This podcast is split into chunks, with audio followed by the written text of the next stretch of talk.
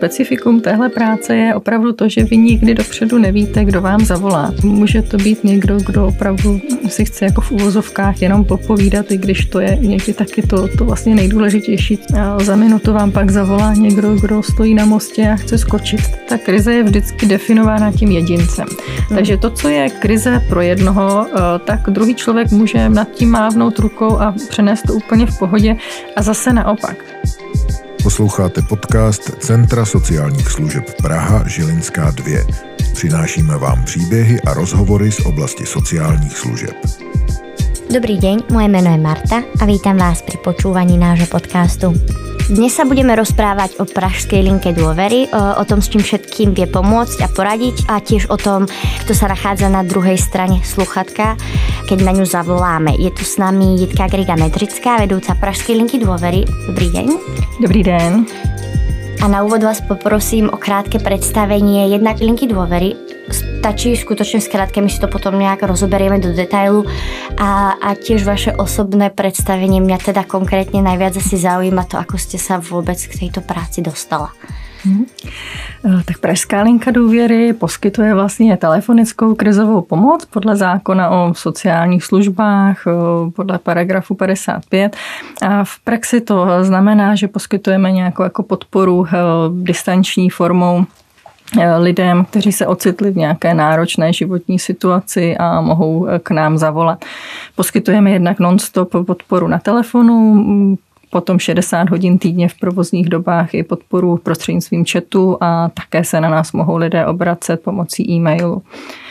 E, ta služba už má dlouhou tradici, k tomu se možná dostaneme ještě později. A jak jsem se k ní dostala já, eh, tak eh, tento rok je vlastně pro mě takový výroční, protože už jsem na lince 15 eh, let, z toho 10 mhm. let už ji vlastně vedu. Dostala jsem se sem krátce po škole, respektive ještě jsem vlastně dokončovala studium psychologie, když jsem začala pracovat na lince. Předtím už jsem měla dokončenou vyšší odbornou školu sociálně právní, takže vlastně takovou tu multidisciplinaritu nebo tu kombinaci vidím pro tuto práci jako velmi, velmi velmi přínosnou, protože je tam hodně z obojího, ale zejména jsme teda krizoví interventi na lince důvěry, to je asi to gro, eh, co tam děláme. Eh, mně osobně eh, ta práce přináší nějakou jako smysluplnost, naplnění a hm, vidíme, jak dlouho to ještě budu schopná dělat. Jasně, pravíte, že Linka má dlhou históriu kedy vlastně vznikla, z jakého důvodu? Mm-hmm. Tak obecně vlastně ta tradice linek důvěry jako takových je velmi dlouhá. Vlastně uvádí se, že první linka eh, vůbec vznikla v Anglii v roce 1953, kdy založil Četvarach. A potom se ta tradice jako by řetězově nesla. V roce 64 vznikla při psychiatrické klinice ke Karlovu linka důvěry, tenkrát spojená s, jako s jménem eh, docenta Plzáka. A dá se říct, že Pražská linka důvěry je v podstatě jejím takovým pokračovatelem. Mm-hmm oficiálně v tom kontextu, jaký známe teď, vznikla v roce 1991. Původně byla hodně navázaná na krizové centrum RIAMS, kde byla jako jeho, mhm. jedna z jeho služeb. A od roku 2007 už jsme samostatné pracoviště, poskytujeme čistě tu vlastně distanční formu krizové pomoci. To je hodně dlhá doba a teda ta linka sa sama nejak vyvíja. My sa ešte budeme potom neskôr baviť o pridaní vlastne online formy a chatu. Mm-hmm.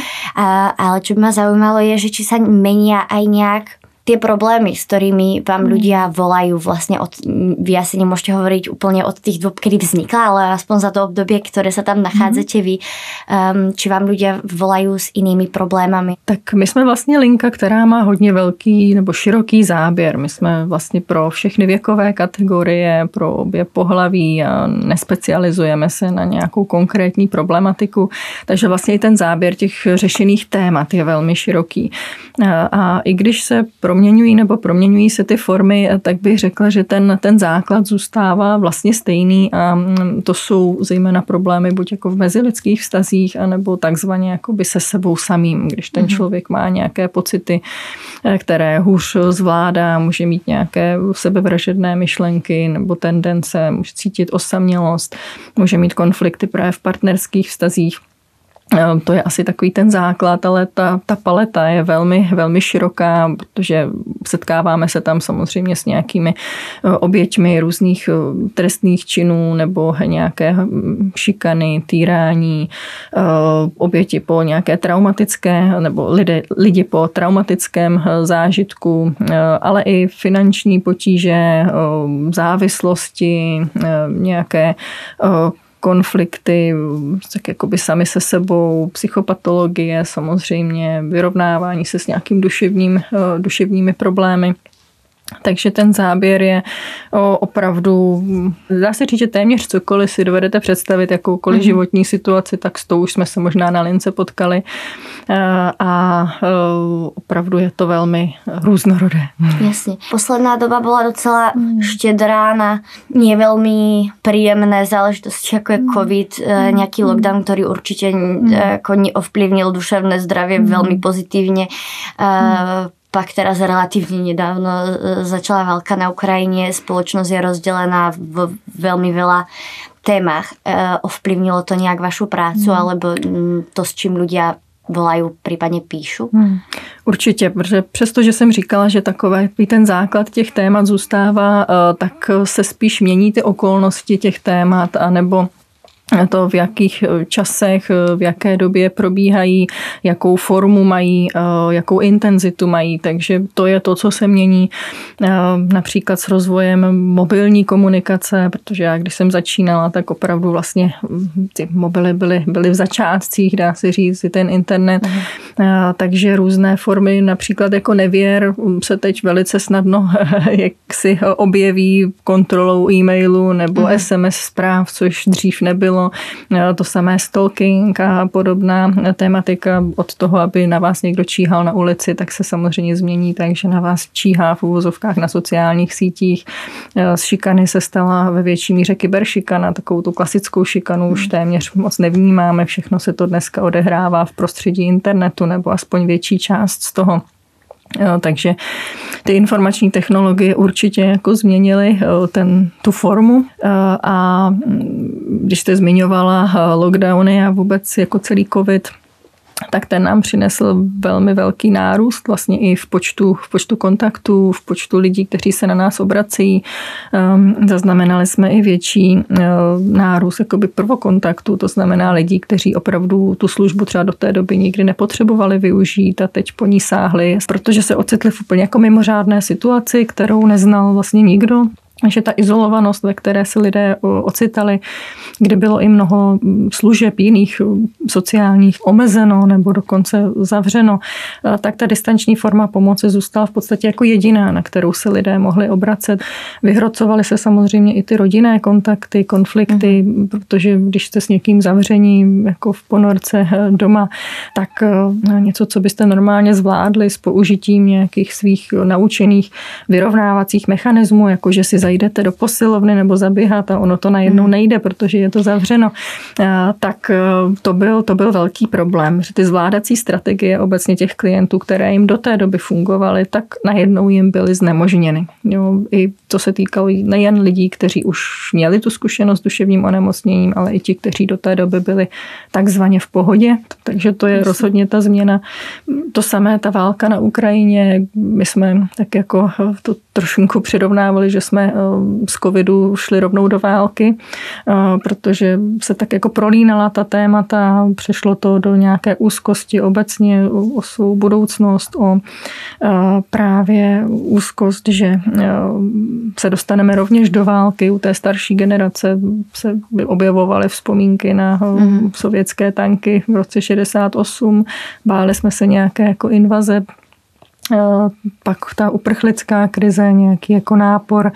Takže vždycky ta linka důvěry, dá se říct, že skoro možná mezi prvními eh, může odhalit takovou tu náladu ve společnosti, která je i ty, i ty proměny, protože ty mm, situace, co se dějí ve společnosti, tak samozřejmě se eh, objeví i na té lince. Mm. No, může to být i to, že třeba, já nevím, zemře nějaká slavná osobnost. Například, když mm. umřela Iveta Bartošová, tak jsme to, to taky odrazilo na lince, nebo Karel Gott, tak Jsem taky lidé volali i s tím, i s tím jako tématem. A samozřejmě i, i královna se taky, taky taky řešila. Ne, že by to bylo, že by najednou všichni volali s tím tématem, to se ne, ale objevují se ty hovory. A mm, musím říct, že i stížnosti na vládu a na politiku v těch posledních pár letech, kdy opravdu jsme se ocitli pod takovýmhle tlakem, tak se docela hodně množí a musíme se tam jak si učit tomu nějakým způsobem vymezovat. To musí být docela zaujímavá debata, keď vám najprv zavolá nějaký člověk, který se stěžuje z té jedné strany a hned za ním někdo, kdo se vlastně stěžuje naopak, to nějak počúvať všetko. Já tam jako vnímám jako takovou uh, specialitu nebo specifikum téhle práce je opravdu to, že vy nikdy dopředu nevíte, kdo vám zavolá. Hmm. Uh, a ta témata, jak jste právě uvedla, mohou být úplně jako protichůdná, můžete to vidět vždycky jako z obou stran z různých úhlů pohledu, eh, různé názory. Eh, může to být někdo, kdo opravdu si chce jako v uvozovkách jenom popovídat, i když to je někdy taky to, to vlastně nejdůležitější, co vůbec můžeme poskytnout. Eh, za minutu vám pak zavolá někdo, kdo stojí na mostě a chce skočit, takže opravdu je to, je to velmi různorodé od toho, že vám zavolá desetileté dítě, až po to, že vám zavolá 90-letý senior a opravdu nevíte, co vás v té službě čeká čeká. Mm-hmm. No, takže je to taková velká vlastně výzva a, a neznámá a musíte být připraveni eh, téměř na všechno. Jasně. Vy jste vzpomínala teda, že se zvýšily nějak ty kontakty. Já se ještě k tým eh, nějakým aspoň přibližným číslám vrátím, ale aby jsme to mali úplné, tak by bylo asi fajn ještě představit nějak online a chat, který eh, k pražské linke důvěry pribudli. Je tam nějaký důvod, že to, já nevím, využívají jiní lidé, alebo...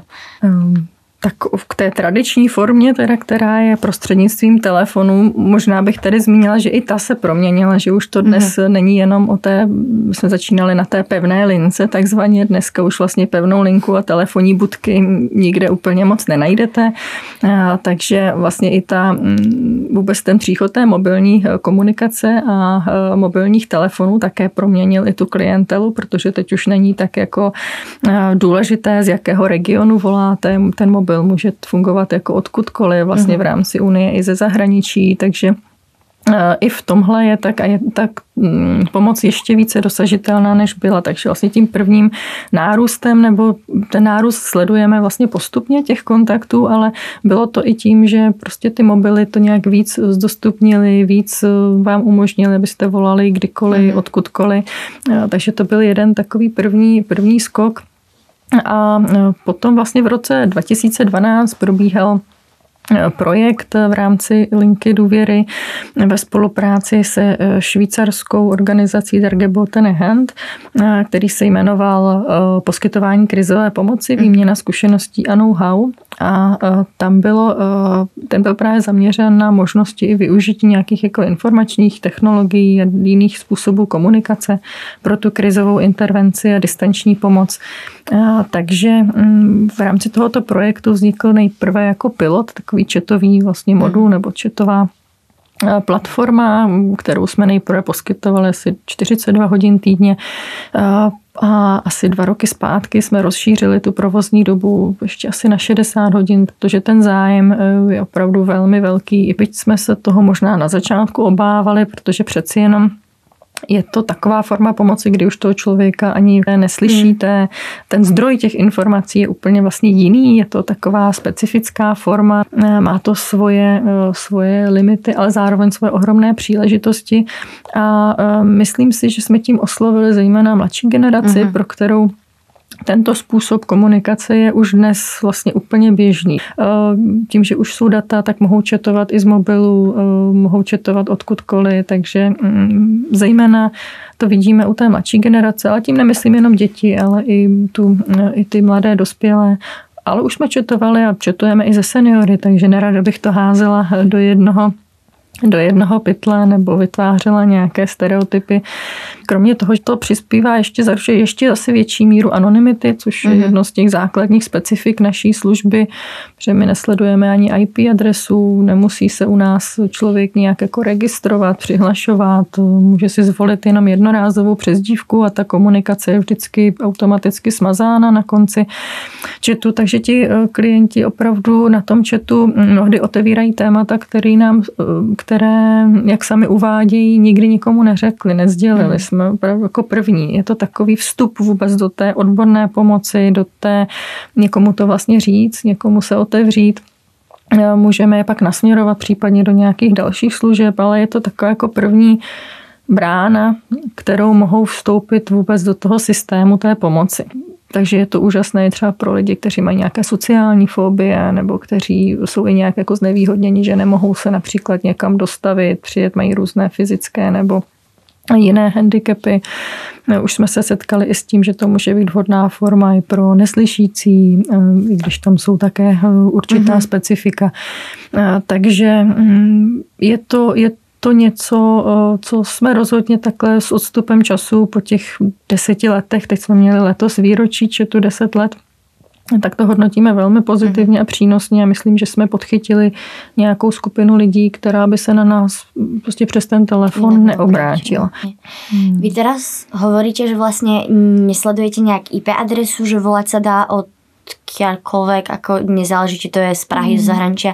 Takže vlastne tá pražská linka dôviery uh, je rozhodne viac než pražská.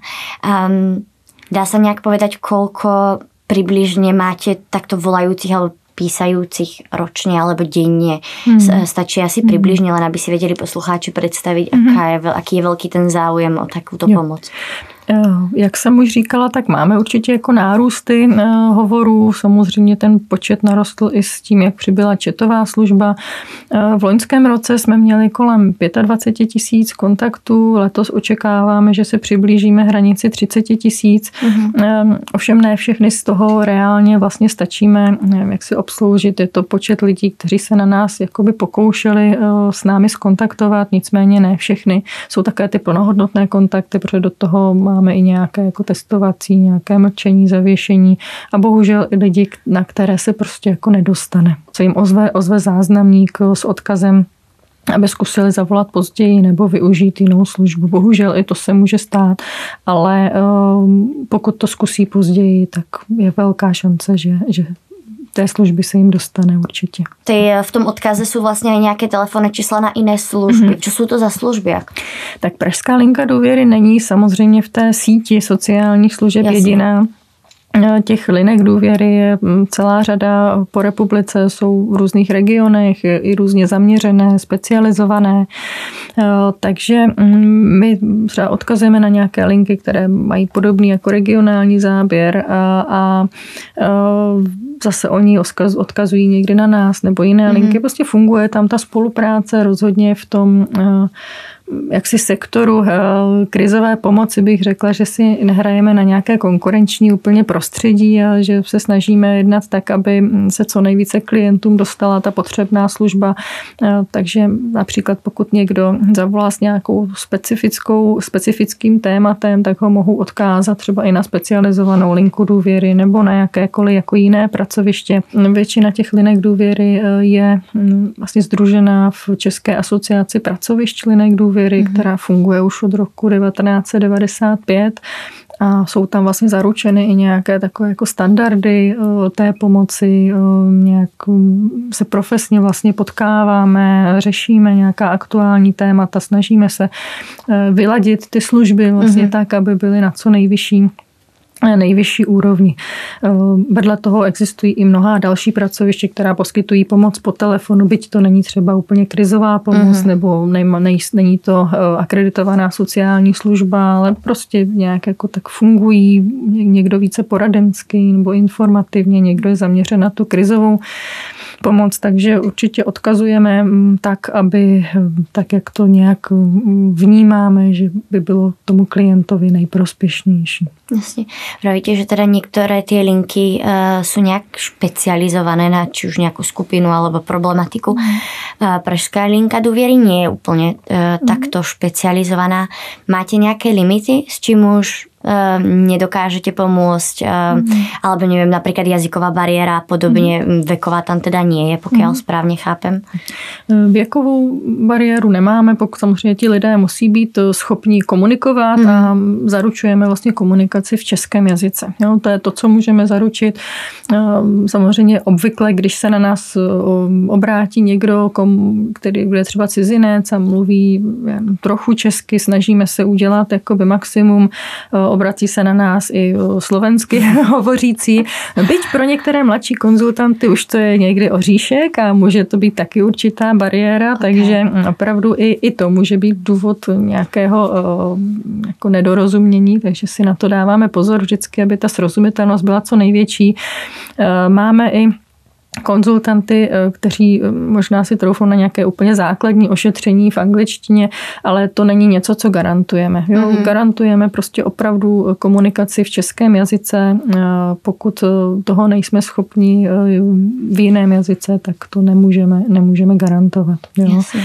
Takže to je jedním, jednou z takových bariér možných. Eh, další, eh, jsme tedy linka, která je, eh, sice ta služba jako taková je bezplatná, ale naše linka není jako, nejsme taková ta osmistovková nebo unifikovaná linka, takže mm, když k nám někdo zavolá, tak volá klasický tarif, jako kdyby volal na pevnou linku, mm-hmm. záleží na tom, jak to má u svého operátora. Vlastně, když jsem mluvila o těch takovém tom historickém historických změnách, tak určitou změnou bylo i to, že v dnešní době poměrně dost lidí už využívá takové ty neomezené tarify, kdy mm-hmm. může volat a neřešit vlastně tolik, eh, jestli ho stojí ten hovor nebo ne, protože v těch počátcích tam bylo ještě odlišeno, na jakého operátora volá, jestli volá na pevnou linku a bylo to docela za nemalé peníze, tak ano. dneska už je to, dneska už je to poměrně jako sjednoceno. Byť bohužel mnozí klienti, kteří mají finanční potíže a podobně, tak samozřejmě nemají neomezené mm-hmm. tarify a může to být pro ně určitá překážka. A nebo pokud používáte chat, mm, tak e, tam samozřejmě také ten je bezplatný, pokud se, e, pokud máte nějaké internetové připojení, jo, které můžete v dnešní době získat také i v rámci nějakých institucí se připojit, připojit zdarma. Ještě nutno říci, že klienti jsou ti, kdo vždycky musí iniciovat ten kontakt. Mm-hmm. To znamená, že my nikdy nevoláme klientům naspět, pokud by chtěli, nebo někdy mají takovou tu zakázku, že chtějí třeba, abychom jim zavolali, protože nemají dostatečný kredit a podobně, tak to je něco, co nemůžeme nabídnout právě z důvodu toho, že hovory u nás nejsou nahrávány, eh, což je velmi důležitý princip a nevidíme ani čísla toho volajícího. Jo? Hmm. Takže ta anonymita je vlastně i v tomto, že my nemůžeme volat klientům naspět, stejně tak, jako jim nebudeme posílat třeba nebo reagovat na nějaké SMS zprávy, to ani vlastně technicky není možné takže jediné, kdy vlastně jediná z těch služeb, kde kontaktujeme my je na zpátek, je vlastně to e-mailové poradenství, kdy eh, reagujeme teda na jejich e-mail a posíláme jim do pěti pracovních dní nejpozději eh, odpověď na, to, mm-hmm. na ten jejich e-mail. Jinak vždycky vycházíme z toho, že nás musí kontaktovat samotný klient.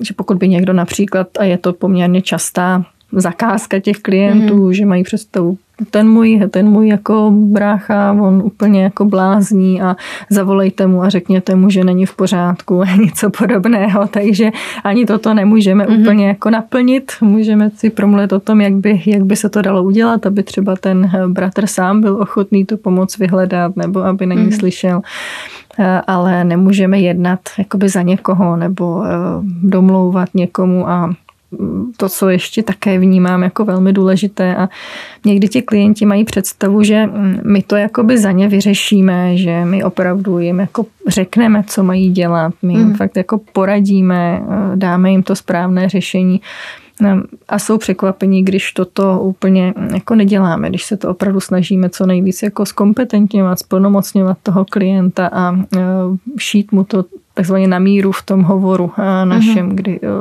zjišťujeme, co on umí a nějak to jako se snažíme převést do toho, jak by to mohlo pomoct teďko v té jeho situaci. Mm-hmm. My rozhodně nesuplujeme na lince nějakou jako dlouhodobější psychoterapii. Mm-hmm. Klienti mají někdy představu, že je to tak jako výhodnější, praktičtější, možná levnější, že k nám jako zavolají, budou si tam jako dlouhodobě řešit nějaké svoje potíže, eh, možná návazně. Mm-hmm. To opravdu nejsme schopni zaručit a ani jako nechceme nebo nemůžeme jít eticky tímto směrem, protože jak jsem mm, také říkala, tak jedním z těch základních principů je anonymita. Anonymita toho klienta, takže klienti se mm, u nás nemusí nějak jako představovat, Tudíž nemůžeme ani zajistit nějakou následnost. Konzultanti se tam rovněž mm, mm, vlastně nepředstavují. My jsme anonymní stejně jako klienti, takže střídáme se tam a ten klient nemůže si domluvit, že zavolá třeba v nějakou dobu, kdy tam bude ten a ten. Jsme krizová pomoc, takže opravdu hmm. jsme tam pro to řešení situací takzvaně tady a teď. Predpokladám ale, že sa aj tak stáva, že nejakí ľudia volajú opakovane a ak to nejakým spôsobom aj bez mena a podobne zistíte, viete s tým niečo robiť, nejak odkázať toho človeka na nejakú vhodnější službu pre nich?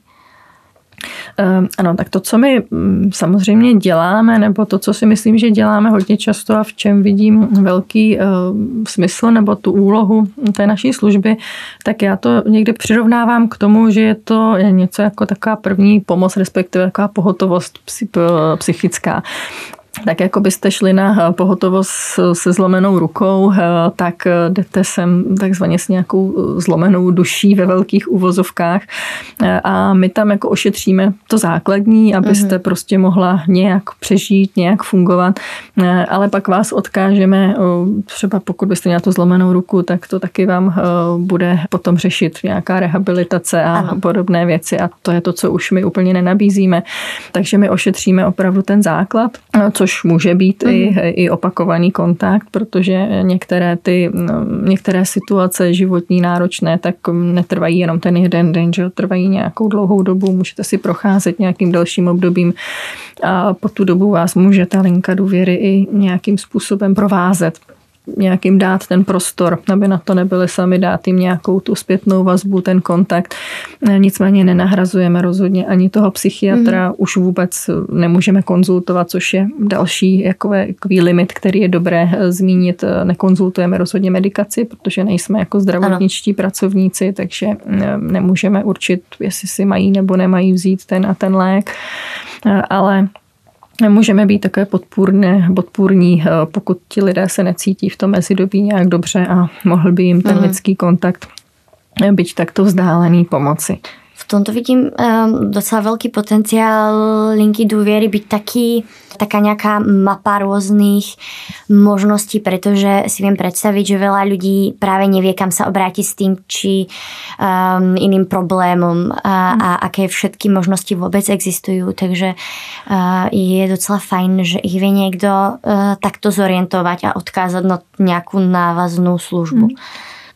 Tím, že jsme Pražská linka důvěry, tak máme docela přehled o možnostech z toho sociálně zdravotního systému v Praze, takže jsme schopni odkázat na hmm. nějaké pracoviště, které eh, shledáme vhodné právě pro řešení potíží toho eh, dotyčného klienta. Jsme schopni i nějaké kontakty případně vyhledat, anebo pokud je to z jiného regionu, hmm tak odkážeme právě na tu regionální linku důvěry, kde zase oni znají tu svoji místní sociální síť a mohou toho klienta nějak dále nasměrovat. A myslím si, že i tady ta orientace může být pro toho klienta velmi přínosná, protože mnozí lidé, kteří se prostě nepo, nepohybují v té sféře sociálních služeb, tak vlastně ani jako netuší, jaké možnosti pomoci jsou, že to vůbec má nějakou možnost, pomoci, že to vůbec jasný. jako existuje, že hmm. mnozí jsou jako překvapení, že vlastně na to nemusí být sami, že třeba jsou služby, které jim mohou pomoci, že na ně mají nárok, že uh, vlastně se nemusí stydět, že je uh, využijí, protože může tady být i určité to stigma, že přeci nebudu používat využívat sociální ano. služby, tak špatně na tom přeci nejsem. V tejto epizóde sa rozprávame o pražskej linke dôvery, o tom, s čím vie pomôcť a poradiť a tiež o tom, kto sedí na druhej strane sluchatka.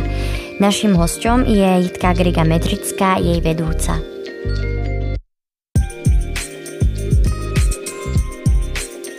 Mohla by ste nejak uh, nás previesť tým priebehom, ako, ako to funguje v momente, keď vám človek zavolá? Pretože mm. keď si to predstavím aj ja sama, tak asi neviem, kde vôbec začať s takým hovorom. Predsa len tie príbehy a problémy sú určite veľmi komplexné a, a je tam nejaký obmedzený čas ako to funguje, ako to dostanete vlastne nejak von z ľudí, ktorí sa potrebujú zveriť, ale nevedia, kde začať. To, co my vlastně nabídneme tomu člověku, že se s ním prostě na ten jeho, na ty jeho potíže, na, ty, na ten jeho příběh nějak jako podíváme a že tam mm. jsme s ním. A pokud ten dotyčný nějak neví, jak začít, my na něj nějak netlačíme, necháváme mu ten prostor, necháváme ho jako nadechnout, může začít opravdu tak, jak to potřebuje. Jak jsem říkala, tak my se soustředíme zejména na to, co se děje teď aktuálně, mm. takže mnohdy tam zjišťujeme i nějaké ty spouštěče té krize, to, co vlastně se tam stalo ptáme se, ošetřujeme i nějaký jejich jako mm, bezpečný prostor, zjišťujeme, jestli mají teď třeba možnost vůbec mluvit, jestli tam někdo neposlouchá, mm. jestli eh, je, je to v pořádku, aby s námi mluvili. Takže někdy může to být i tak, že klient třeba napřed chvilku mlčí, a ano. pak teprve, až když eh, si získá nějakou tu důvěru nebo slyší, že tam někdo je na té druhé straně, eh, kde mnohdy třeba ho i ujišťujeme, že tady je bezpečný prostor, ve kterém může mluvit, eh, tak potom obvykle se nějak jako rozpovídá. Řekla bych, že to hlavní, co tomu klientovi nabídneme a co mnohdy ehm, většině z nich jako chybí, je vůbec to, že někdo bude je poslouchat ano. po nějakou dobu, že někdo tam bude pro ně, že někdo jim nebude ehm, do toho vnášet třeba svoje vlastní příběhy a mm. že ten rozdíl mezi tím, když zavoláte, řekněme, kamarádce a když zavoláte nám, je ten, že kamarádka řekne, to já tenkrát, když se mi to stalo, tak to mě pomohlo tohle, no a vy, vykašli se na to, prosím, to vůbec neřeš a pojď radši na kafe. Jo? Eh, což je úplně skvělý, eh, přátelský, takhle to má být mm. jako v těch partnerských vztazích, pardon, nebo přátelských, mm. ale my nabídneme nějaký jako víc, možná i zároveň lidský, ale zároveň i ten profesionální prostor, a necháme ten prostor opravdu jenom tomu klientovi. Budeme asi se budeme vyptávat na to, co jemu pomáhá, jemu funguje, jak on to vnímá, on to vidí, ehm, co mu třeba pomohlo nějak v minulosti, na koho se může obrátit. Ehm, nějak dáme mu ten prostor a čas, aby si to sám nějak zmapoval, aby se v tom hmm. zorientoval, aby o tom mohl mluvit, aby vlastně to vůbec mohl říct nahlas, protože už to někdy pomůže a je to vlastně mm, když to, když to teď malinko jako zjednoduším, tak mnohdy už jenom to, že tam sedíte s tím klientem a nemusíte téměř nic říct, a necháte mm. mluvit jeho, tak už to může být velmi přínosné. Jo? Být tam jako tím uchem, tou vrbou některé situace, které mohou být pro klienta naopak třeba ohrožující, tak zase je eh, požadavek na nějakou vaši větší iniciativu ano. a větší jako intervenci, kdy opravdu se do toho musíte víc vložit, musíte uh-huh. být třeba víc direktivní. Eh, nicméně eh, je to opravdu situace vždycky jeden na jednoho, je to individuální uh-huh. kontakt klienta s tím krizovým interventem a hledá se tam to, co vlastně ten klient potřebuje. A pokud je to e, v limitech, o kterých jsme vlastně mluvili, té služby a e, v kapacitních možnostech té služby, tak, hmm. E, tak mu to poskytneme. No, pokud to není proti nějakým etickým pravidlům a podobně. Ako to funguje vzhledem k tomu, že teda linka důvěry je důvěrná a úplně anonymná, v prípadoch, že vám zavolá niekto kde s, m, s problémom, ktorý už nejak hraničí s vašou e, nejakou etikou alebo um, z, priamo z, napríklad s nahlasovacou povinnosťou e, a podobne. A ako si môže byť ten človek, ktorý vám volá istý, že vlastne um, je v bezpečí na tej linke dôviery? Eh, pokud by došlo k nějaké takové hraniční situaci, eh, což se opravdu stává velice výjimečně, protože ta zákonná povinnost, tam jsou přesně jako výjmenované mm. trestné činy, eh, kterých se to může týkat, takže ne všechno, co se stalo, máme vlastně tu oznamovací povinnost. Ale to, co my těm klientům vždy, a je to také jeden z těch principů, že se snažíme vůči ním být nějak jako co nejtransparentnější. A to znamená, že jim jasně řekneme podmínky té služby a pokud by se blížil k nějaké jako hraně, kde bychom už spadali do té povinnosti, ať už oznámení trestného činu nebo nepřekažení trestného činu, tak na to klienta upozorníme, že pokud nám řekne nějaké údaje o sobě nebo nějaké jako detaily, identifikovatelné, tak už bychom museli jednat a museli třeba kontaktovat, kontaktovat tu policii. Eh, že v okamžiku, nicméně podmínkou eh, ze zákona je, že se to musíme dozvědět hodnověrným způsobem a někdy se teda můžeme pohybovat na té hraně, co už je hodnověrné, co ne, protože na té lince důvěry eh, občas se setkáváme i s nějakými testovacími hovory nebo mm-hmm. s nějakými jako vymyšlenými příběhy a podobně. Eh, takže eh, je na to klient vždycky upozorněn, aby eh, včas teda si mohl rozmyslet, jestli nám to chce říct, či nikoli. Ano. Vždycky jednáme tak jako podle svého nejlepšího vědomí, svědomí, jak s tím dále naložit potom. Bylo by možné uvězt nějaké príklady. Jednak najjednoduchší, alebo e, niekedy mám pocit, že si ľudia povedia, nezavolám, pretože ten môj problém nie je až tak vážny ako niekoho iného. Tak možno s, um, s akými najmenšími vecami viete pomôcť a stále je to akože v pohode zavolať. A, a aké najťažšie prípady riešite na, na linke? Když se podívám, že my pracujeme primárně metodou krizové intervence a ta krizová intervence mm, je prostě o tom, že člověk prožívá nějakou, nějakou krizi a ta krize je vždycky definována tím jedincem. Hmm. Takže to, co je krize pro jednoho, eh, tak druhý člověk může nad tím mávnout rukou a přenést to úplně v pohodě a zase naopak. Eh, takže tu míru toho, mm, co je pro toho člověka v tu chvíli krizí, co je, jak moc je to pro něj zásadní, jak moc je to pro něj důležité, eh, má opravdu ve svých rukou ten klient a on hmm. jediný to může posoudit vlastně, jak moc je to pro něj ohrožující.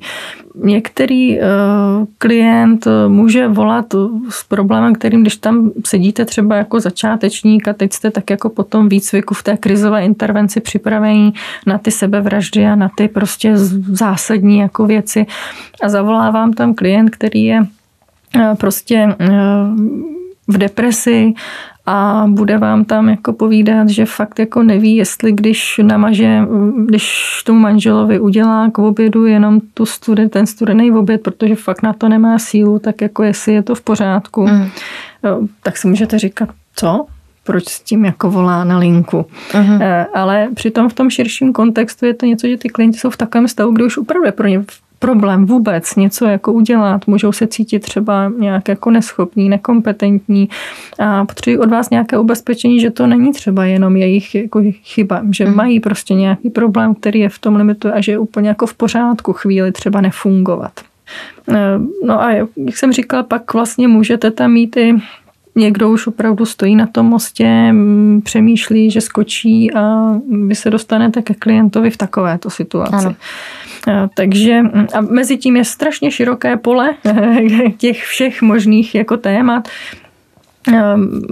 Samé řekne se třeba téma nevěry, ale pro každého to může znamenat něco hmm. úplně jiného. No, a vždycky jdeme potom co vlastně ten klient v té situaci prožívá, co vlastně potřebuje od nás, čím my bychom mu mohli být prospěšní. Kto za tým telefónom alebo četom eh, sedí? A mm, sú to psychológovia, sociálni pracovníci, um, akým, akým tréningom musia prejsť, aby vlastne túto prácu mohli vykonávať? Mm-hmm. Tak eh, jak už jsem říkala, tak se řídíme zákonem o sociálních službách a v praxi eh, to znamená, že u nás na lince sedí, jak jste sama zmínila, eh, sociální pracovníci, psychologové, někdy jiní odborní pracovníci, například pedagogové nebo někdo z humanitních oborů. Mm. Nicméně k tomu, k tomuto vlastně vysokoškolskému nebo vyššímu odbornému vzdělání je vždycky zapotřebí projít ještě dlouhodobým výcvikem v telefonické krizové intervenci, respektive případně v kompletní krizové intervenci eh, a také ve výcviku eh, v chatu a v e-mailu, no, protože opravdu každá ta služba má svoje specifikum a požadujeme i, aby byli vlastně vyškoleni eh, v těchto všech dovednostech. Protože to, že máte vystudovanou psychologii nebo sociální práci, zdaleka vás nepřipraví na to, co se na té lince vlastně děje, jaká jsou specifika toho, toho kontaktu a právě té krizové intervence. Kromě toho výcviku, tak pak pracovníci prochází nějakým eh, delším vlastně výběrem, pokud eh, jsou k nám přijímáni eh, pohovory, seznamují se s fungováním na pracovišti, jsou nějak jako pak dál zaškolování, zacvičování, než si opravdu pak jako samostatně sednou takzvaně za ten telefon nebo za ten chat. Takže řekla bych, že opravdu ehm, to síto toho výběru eh, je poměrně mm, jakoby eh, husté. Ano. Eh, nicméně pak jsme si jistí, že už tam opravdu sedí lidé, kteří kteří to chtějí dělat, tam je velmi důležitá je ta motivace, kteří v tom vidí jako smysl a je to pro ně, protože to není práce pro každého. Má svá specifika, eh, jedete v non-stop provozu, eh, musíte být schopni sloužit noční, víkendy, svátky eh, a máte jako nepravidelný režim. Je to samozřejmě velká zátěž na nějakou jako psychohygienu, na vaše, vaše schopnosti vlastně nechat takzvaně tu práci v práci a nebrat si ji domů. Takže to je něco, co také se snažíme mm, s těmi případnými eh, novými kolegy hodně, mm. hodně řešit, eh, zda jsou tohoto schopni. No a já jsem se právě chcela spýtať, že je to vůbec možné eh, nechat tuto práci v práci a, a, a ako funguje ta psychohygiena, protože predsa len ty věci, které jste teraz spomínala, že si bežně vypočujete, jsou hodně těžké.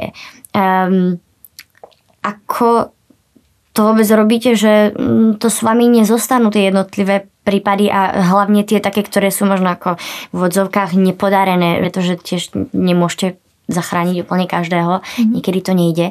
Tak jedním je taková jako, řekněme, institucionální podpora ve smyslu, eh, že tam máme fungující systém supervizí, mm. intervizí, kdy opravdu ti pracovníci mají možnost o tom mluvit, co se dělo eh, v té službě, i třeba při předávání služby, nechat to opravdu fyzicky i psychicky v té, v té práci, když končí směnu Eh, když by se to nepodařilo, tak právě tam je ta možnost supervizí případových, týmových, mm. kdy eh, je možné se tomu věnovat.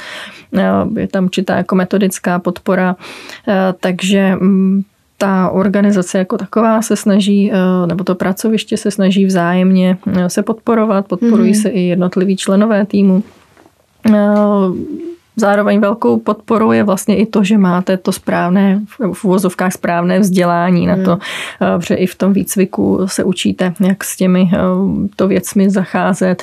Eh, trénujete si tam nějaké jako hovory, abyste do toho nebyli úplně hozeni. Mm-hmm. Možná teď zase připomenu, nebo vzpomněla jsem si na příběh vlastně z doby, z doby covidu, nebo na tu situaci, kdy všichni, když tak jako byli zavíraný ty služby, tak si řekli, no tak to to budeme poskytovat po telefonu. A mnozí prostě psychologové, terapeuti, tak mm-hmm. jako, že budou poskytovat ty konzultace po telefonu, anebo že budou, zakládali se ad hoc takové ty krizové linky, mm-hmm. protože mm, jako se nějak pozapomnělo, že ta síť těch linek důvěry už tady dávno je s tím školeným personálem. No a ten personál, který tam byl, tak najednou zjistil, že ono to jako je něco úplně jiného.